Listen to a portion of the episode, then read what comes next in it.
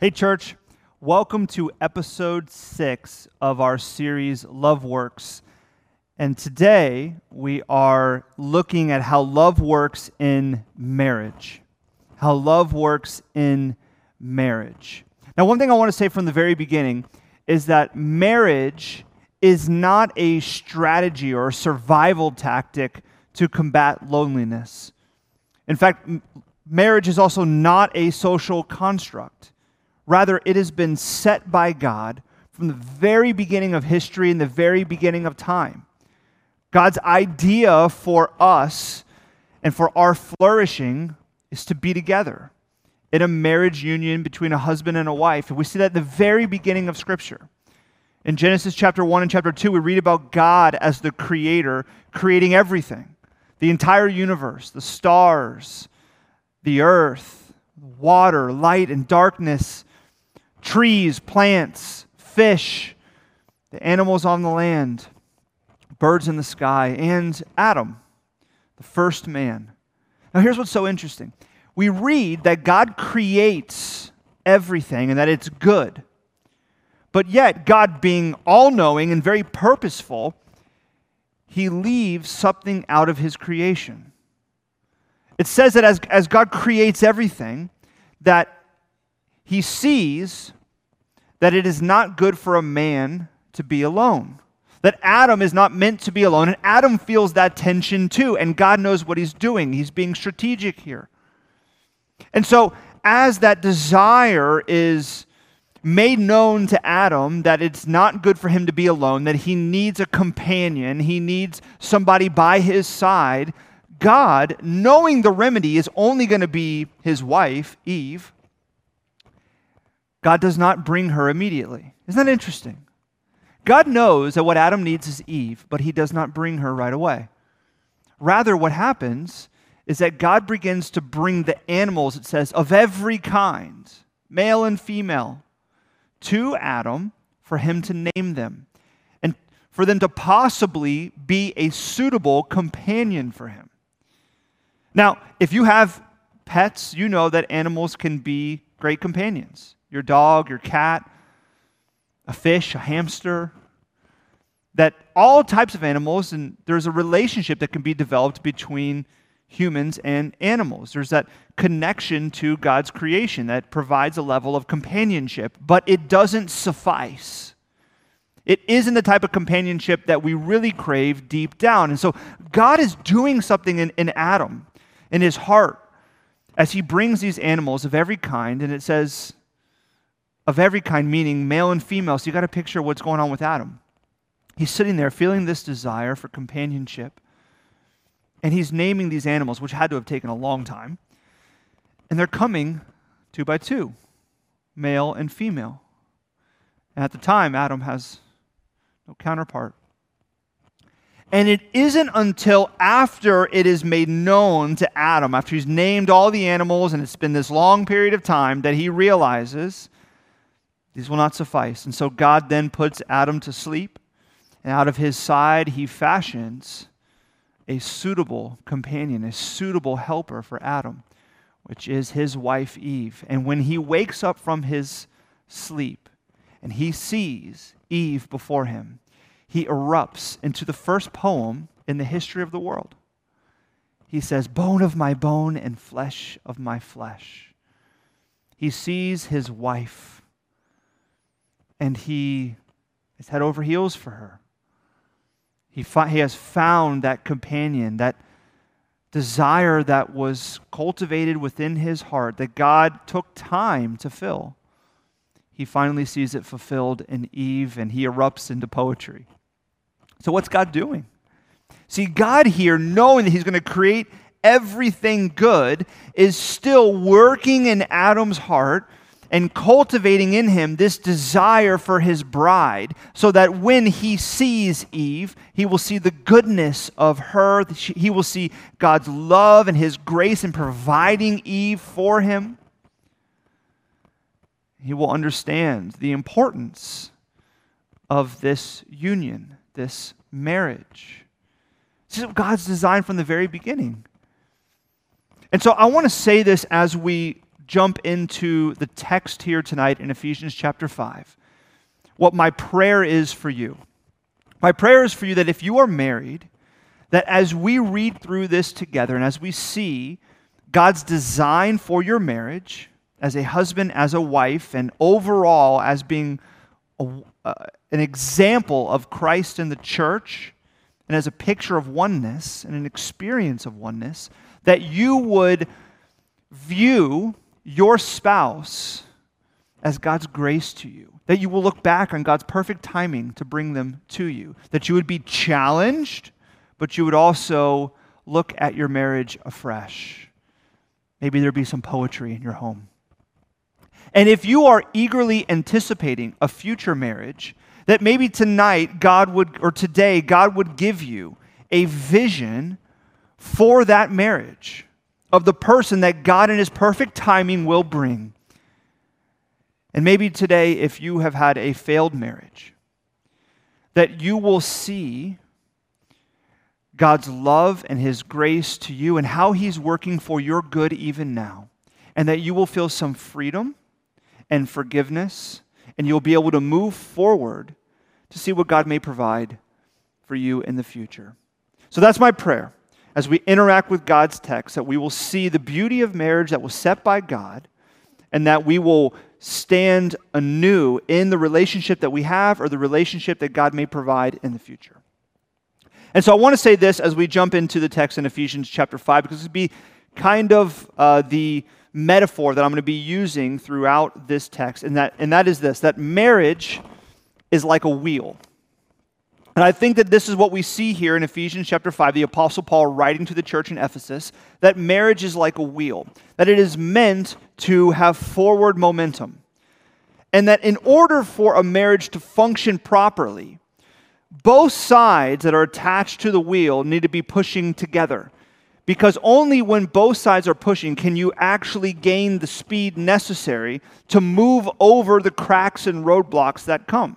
Now, if you've if you ride bikes or if you ride a skateboard or really anything with wheels, you know that, for instance, I'll use my phone. If you're going slow and you hit a bump, you stop. Or maybe it, if sometimes you crash. If you hit a crack or a bump and you're going too slow, you can't go over it. But if you have enough speed and you hit a bump, you can go right over it much easier. Oftentimes, you actually barely feel cracks and bumps if you have enough speed.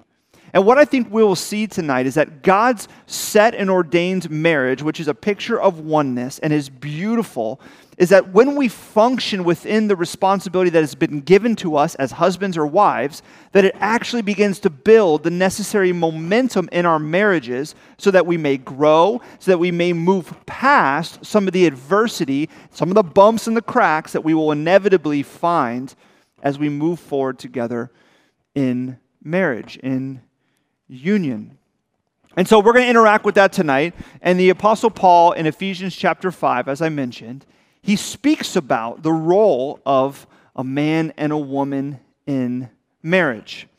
And he says this in verse 22 through 24. And I think what he's saying here is here's how you get the wheel moving, here's how you get that momentum building as wives and as a husband. He starts with the wives first. He says this in verse 22 through 24.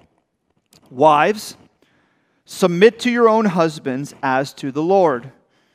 For the husband is the head of the wife, even as Christ is the head of the church, his body, and is himself its Savior. Now, as the church submits to Christ, so also wives should submit in everything to their husbands. Here we go. He says, Wives, submit to your husbands. Wives, submit to your husbands. Now, when you read that, many of you are immediately triggered. I have your attention. If I didn't have your attention before, I have your attention now because the Apostle Paul just said that wives are to submit to your husbands. What is he saying? Is he saying that women are somehow inferior to men? Is he saying that men are meant to have authority over women? Or that the role of a wife is somehow less than the role of a husband? What does he mean when he says, Wives, submit to your husbands. Well, it's important to understand what the widely held belief around marriage was during the time period that the Apostle Paul writes. And certainly the widely held position and belief on marriage in Ephesus. So, most of the idea around marriage was formed from a Greek philosopher named Plutarch. Plutarch said this about marriage between a man and a woman, a husband and a wife. He said that husbands, you are to rule over your wife, you are to control your wife, and wives, you are not meant to seek to control your husband in any way. In fact, you are to obey your husband. Don't shoot the messenger. Okay, this is Plutarch. He then says that husbands or men, you are the soul of that relationship. You are the soul, in fact, he says, of humanity, which what he means is you are the intellectual, rational, really the essence of what it means to be human. And then he says, wives or women, you're the body, you are the material aspect. And together you make one whole person the body, the material, and the soul, the rational, intellectual essence. And I think what the Apostle Paul is actually doing here is he's combating Plutarch. He's combating the widely held belief around marriage and the role of a husband and the role of a wife. Because you have to understand what he says here. He says, Wives, submit to your husbands. He doesn't say, Wives, obey your husbands, which would have been the common understanding. And we're going to get to what he says about husbands, which looks very different than control your, your wife. And we're also going to see that he doesn't view the wife as the body and the husband as the soul. Rather, there's oneness and unity. But here he says, not obey, but submit. The word submit means to support, to follow, and to show honor. To show honor, to respect, to follow, and to support. And it's really important to understand what the Bible says about submission. Because biblical submission is positive and not negative. We sometimes hear the word submit or submission and we think of it in a negative context. But biblically speaking, submission is a positive thing. In fact, in 1 Corinthians, we, we read about how Jesus submitted to the Father. We, we see that very clearly in the garden when Jesus submits to the will of the Father, says, Not my will, but yours. That submission is a positive, not a negative. In fact, one of the things that we sometimes think is that to submit or to support is to actually lose honor. It is to give away honor. It is to have your honor taken from you. But biblically speaking, submission is not about losing honor, it's about giving it. It's about showing honor, which does not reflect upon you, and it does not strip you of any dignity or any value or any worth, and it does not make you less than. It's simply about showing honor. In fact, in verse 21 of Ephesians chapter 5, right before the Apostle Paul talks about marriage, husbands and wives, in verse 21, he says that we, the church, are to submit to one another in reverence to Christ. Now, we know throughout Scripture, and the Apostle Paul talks about the church many, many, many times. And he says that the church is a body made up of many members with different functions, with different gifts, with different roles, and with different responsibilities. But he says here in Ephesians that church, you are to submit to one another out of reverence for Christ. That submission is not a negative, it's a positive. It's about showing honor and support to one another. But here he wants to distinguish what that looks like in a marriage because a marriage is unique. And the submission that a wife shows to her husband is unique. It does not mean, ladies, that you are to submit to every man. He's very specific. He says, Wives, are to submit, to show honor and support to follow their husbands, not any man. In fact, that word is very interesting.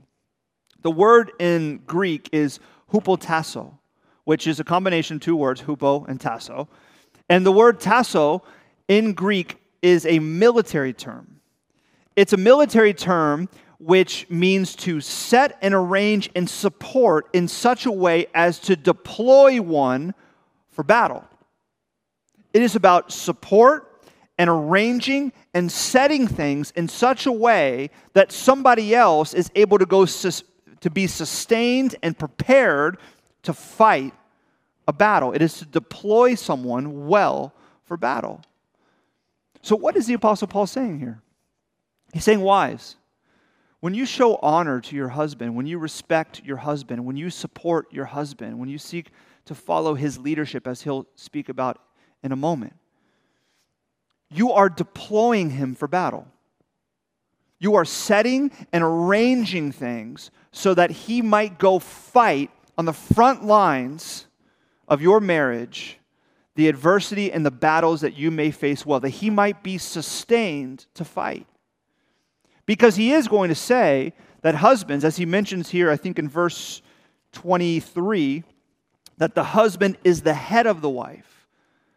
The husband is called to lead, and we're going to flesh out what that means. That the husband is to lead in fighting the battles, to fight the battles that are affecting your marriage, the things that are happening in your life and around you, to seek to protect the sanctity of your marriage. And that wives, you are to submit to your husband to show honor, respect, and support so that you might deploy him to fight well, to be sustained. And then he says here this too that actually your submission is an act of worship. He says, You submit, you show honor to your husband as to the Lord. That is an act of worship for you to submit so that you might deploy him to fight well as the head, as the one who has been entrusted to lead and to protect your marriage and your family.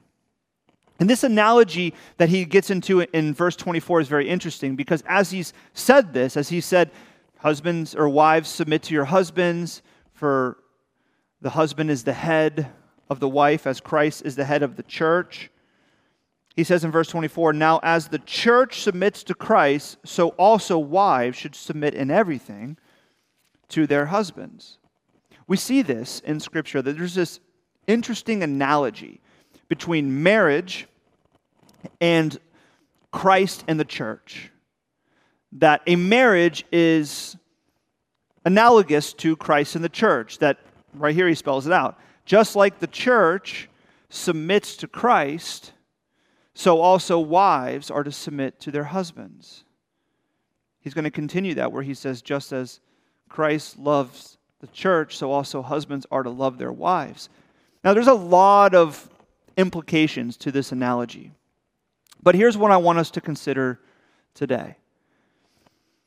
Consider Christ as the head of the church, as the one who went to battle for us. You see, Christ went on the front lines to battle for us. And what did he battle? Our greatest enemy, sin and death. And he battled it on the cross. And then he came forth alive from the dead after three days declaring victory in that battle against our eternal enemy, which is sin and death. And he paid for it and he conquered it. And as a response of faith, when you come to faith in Jesus as your Savior and you see Him as the warrior who fought that enemy of sin and death for you on the cross and was victorious, proved in the resurrection, what is your natural response? To submit to Christ. That is the natural response of the church is to submit to Christ, to show honor and to show respect and to support the vision that Jesus has for our life, not our vision, and to follow him where he would lead us because he went to battle for us. And this is the connection, the analogy that the Apostle Paul is teasing out for us in the marriage. The husband and wife There's a connection there between Christ and the church. And here's what's interesting about that. For us as the church, we submit to Christ because he went to battle for us. So therefore, our submission is responsive.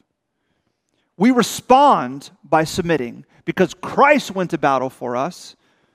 And why do we submit? Because he showed his love for us in that while we were still sinners, he died for us. He went to battle sin and death for us while we were still sinners. And so, therefore, our natural response upon faith is to submit. Submission is responsive. So, listen, wives, why do you submit to your husbands? The answer should be because my husband has shown love to me. He has shown me love. It's a response.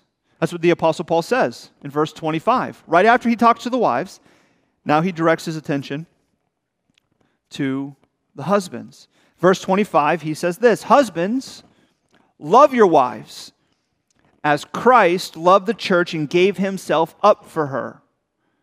He's keeping that analogy. Husbands, love your wives as Christ loved the church and gave himself up for her. You see, listen, husbands, your love for your wife is what kickstarts the wheel of your marriage.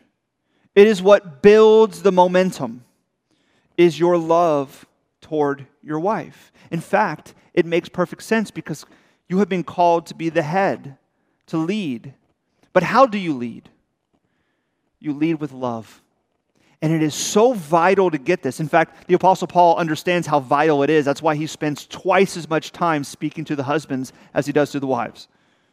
He wants the men to get this, to understand their responsibility, that they're to love their wife. So, what does it mean then? Husbands, what does it mean for you to love your wife? Well, he makes it pretty clear. It's very plain. He says, Love your wife just like Christ loved the church and gave himself up for her. So, how do you love your wife? Through sacrifice. Love is self sacrificing. Husbands love their wives by sacrificing their own interest for the interest of their wife. Husbands are willing to go to battle for their marriage and for their wife, even if it's going to cost them because that is what love is it is self sacrificing. If the Apostle Paul was kind of going with the times, he would have said the exact opposite. But remember, he's combating what Plutarch, the Greek philosopher, said and what was the widely held belief. The widely held belief is that the wife obeys. She's the one that submits to the husband's leadership, and the husband leads not with love, but with power, with authority, because he is the soul of humanity. He is the intellectual, rational one. Therefore, he is the one to have the seat of power and authority. In fact, that's what Aristotle says too, which also would have been a widely held belief. Aristotle said that if you are a leader, if you are a ruler, you should feel no expectation to love those that you're leading. The Apostle Paul says the exact opposite. He is turning social conventions upside down. Husbands, you don't lead from a place of authority or superiority or by trying to hoard some sense of power.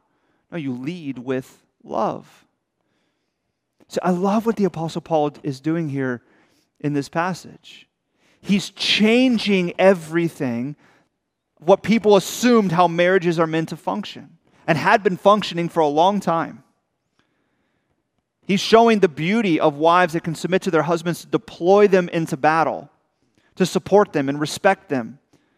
And then he's saying, Husbands, listen, you want to know how you love your wife? How you actually build momentum to get that wheel moving in your marriage? You love your wife by being willing to sacrifice of yourself for her and for your marriage. He's turning everything upside down. In fact, he's he's turning masculinity itself upside down. Because during this time, the culture would have said to be masculine is to be superior, is to have power, and is to claim and hold on to authority. That is why when Christ goes to the cross, it is not seen as masculine at all, it is seen as shame. That's why he endured the shame of the cross, hung naked, lost all of his power, lost all control, lost all what people viewed as authority. Nobody would have looked at the cross and said, that's a picture of, a picture of masculinity. But it is, in fact, the greatest picture of masculinity.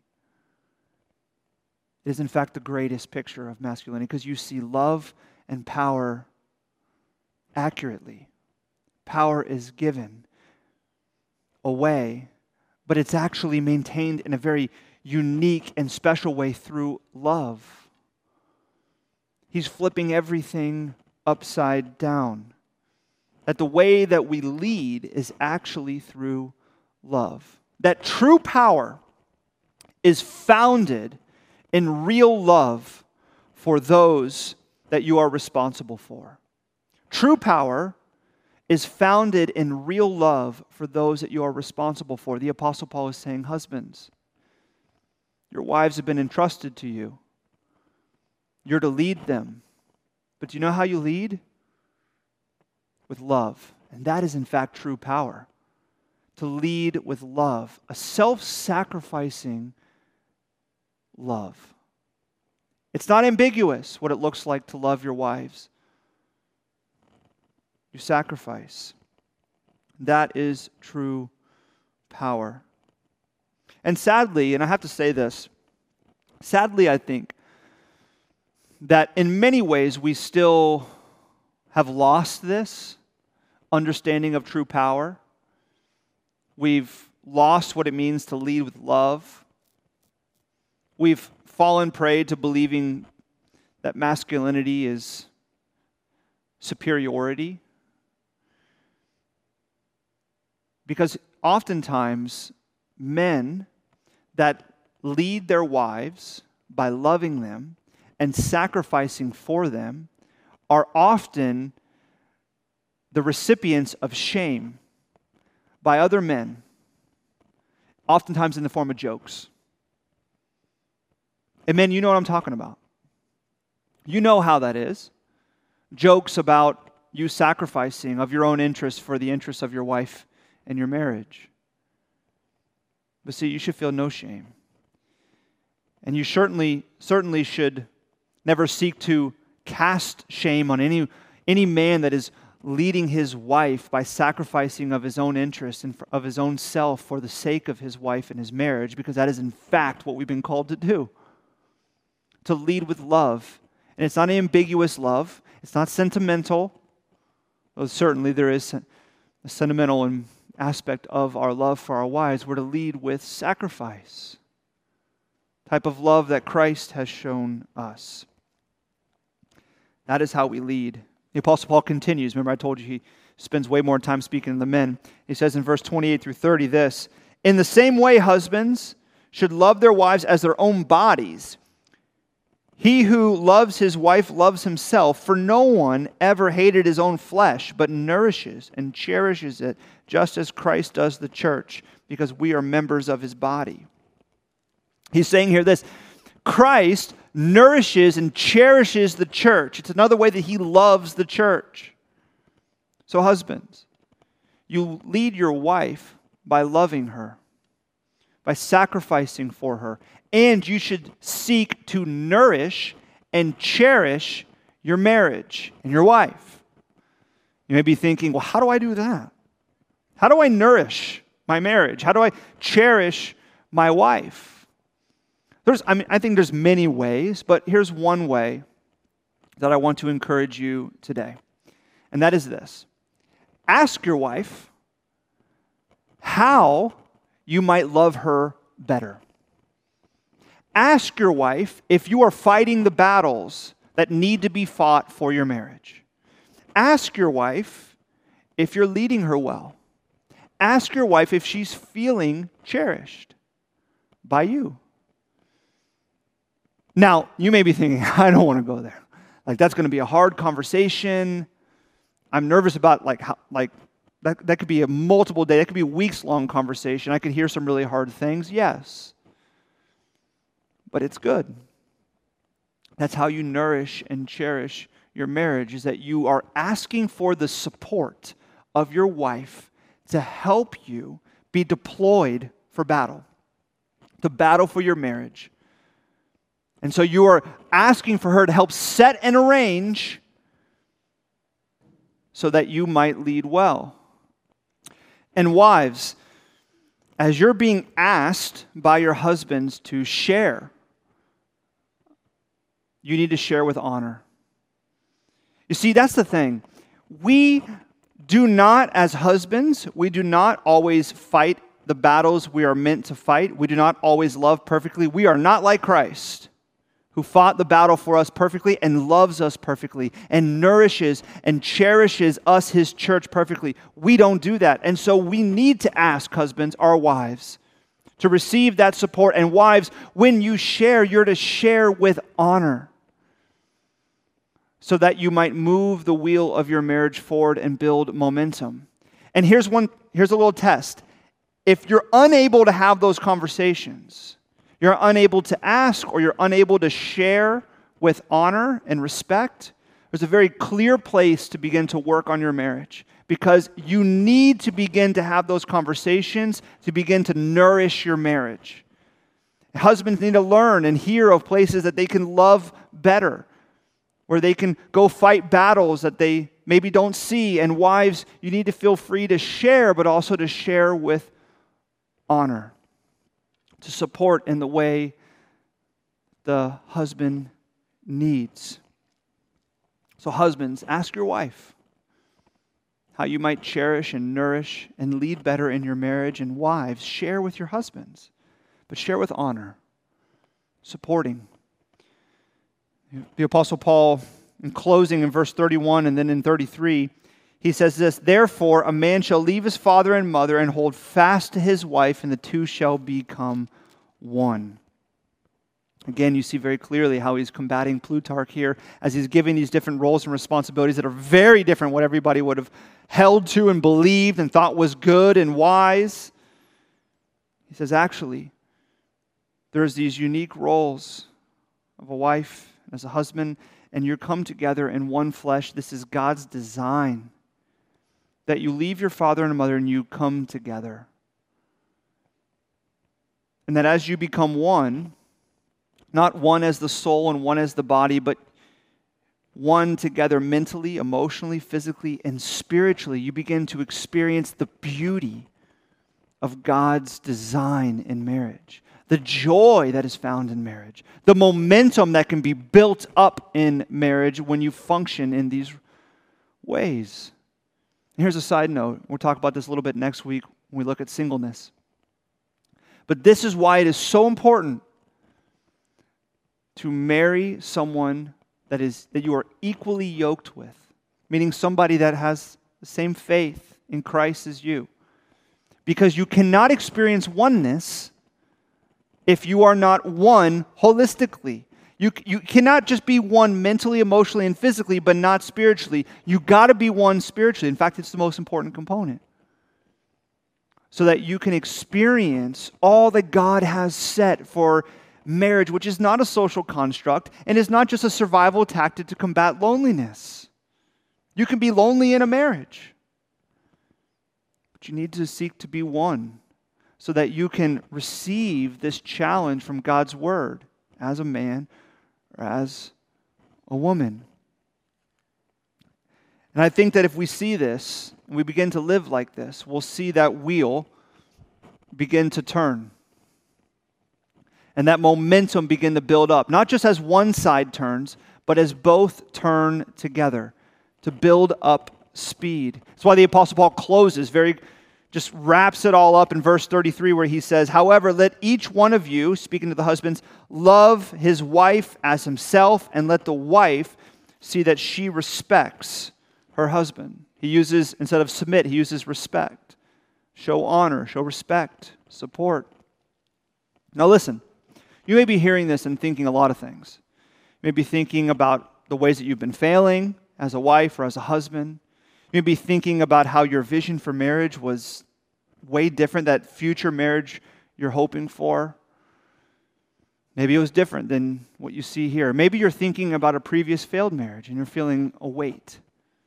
You're feeling shame or guilt. I want to say this. As you start this week anew and afresh, and that's my prayer for you, that you're challenged, but you start fresh, that you realize something. That you cannot fulfill the role of husband and wife, as we see here, unless you are resting as a bride. You have to rest as a bride. Because when you rest as a bride of Christ, Christ as the bridegroom, the head, the one who leads, the one who fought the battle for us of sin and death on the cross and was victorious, the one who invites us through faith into his victory, the one who cherishes us and nourishes us. What you realize is that you are forgiven and free. When you rest in your reality as a bride of Christ and Him as the perfect bridegroom that loves well and loves perfectly and can sustain you, you are reminded that you are forgiven and free. So you may be thinking about all the ways that you failed in your marriage. You're forgiven and free. You may be thinking about the mistakes that you've, you've made in dating relationships.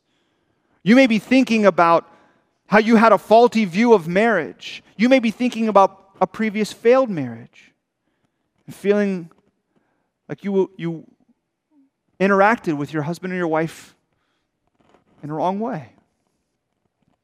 You're forgiven and free as a bride of Christ. You are forgiven and you are free. And that should take you to move forward this week to move forward with joy, to move forward with anticipation, to say, God, I, I, I want to experience that freedom as a bride of Christ. As I consider the way that I may be a husband or a wife this week, or as I reflect on a previous marriage, or as I anticipate a future marriage that I'm praying for you to bring, knowing that you're a God that brings it in the perfect timing. And right now, you may be cultivating my heart that you would rest in the reality that you're forgiven and free. I want to close with this quote. I love this quote from Martin Luther, the pastor and reformer. He says this, and I hope that this resonates with you this week. He says, Who can understand the riches of the glory of this grace? Here, this rich and divine bridegroom, Christ, marries this poor, wicked harlot, redeems her from all her evil, and adorns her with all his goodness. Her sins cannot destroy her, since they are laid upon Christ and swallowed up by him. And she has that righteousness in Christ, her husband, of which she may boast as of her own in which she can confidently display alongside her sins in the face of death and hell and say, If I have sinned, yet my Christ, in whom I believe, has not sinned. And all his is mine, and all mine is his. As the bride in the Song of Solomon says, My beloved is mine, and I am his. I pray this week, church, that you would remember that you are a bride of Christ forgiven and free. That you go forward with anticipation, with joy, feeling forgiven of anything in the past, and being hopeful of the future. Will you pray with me? God, we're grateful that you are patient with us, that you give us a picture of, of the responsibilities within marriage, that we see that it is your set design, that you have ordered it for us for our flourishing. I pray that you would challenge us, Holy Spirit, that you would move in us to give us a picture, a very clear picture, for those of us that are married of how we might interact and how we might lead or support, that you would begin to move the wheel of our marriage forward with momentum. For those of us that have previous marriages that may have failed, would you give us freedom from that? Would you remove that shame? Help us to rest as a bride of Christ. Be hopeful for what lies ahead, as well as for those that are anticipating a future marriage. Would you speak right now that your timing is perfect, that you're cultivating and preparing their heart for what you will do because you are a God that always works good. We pray that this would be our reality this week and would sink in deep today. It's in Jesus' name we pray. Amen.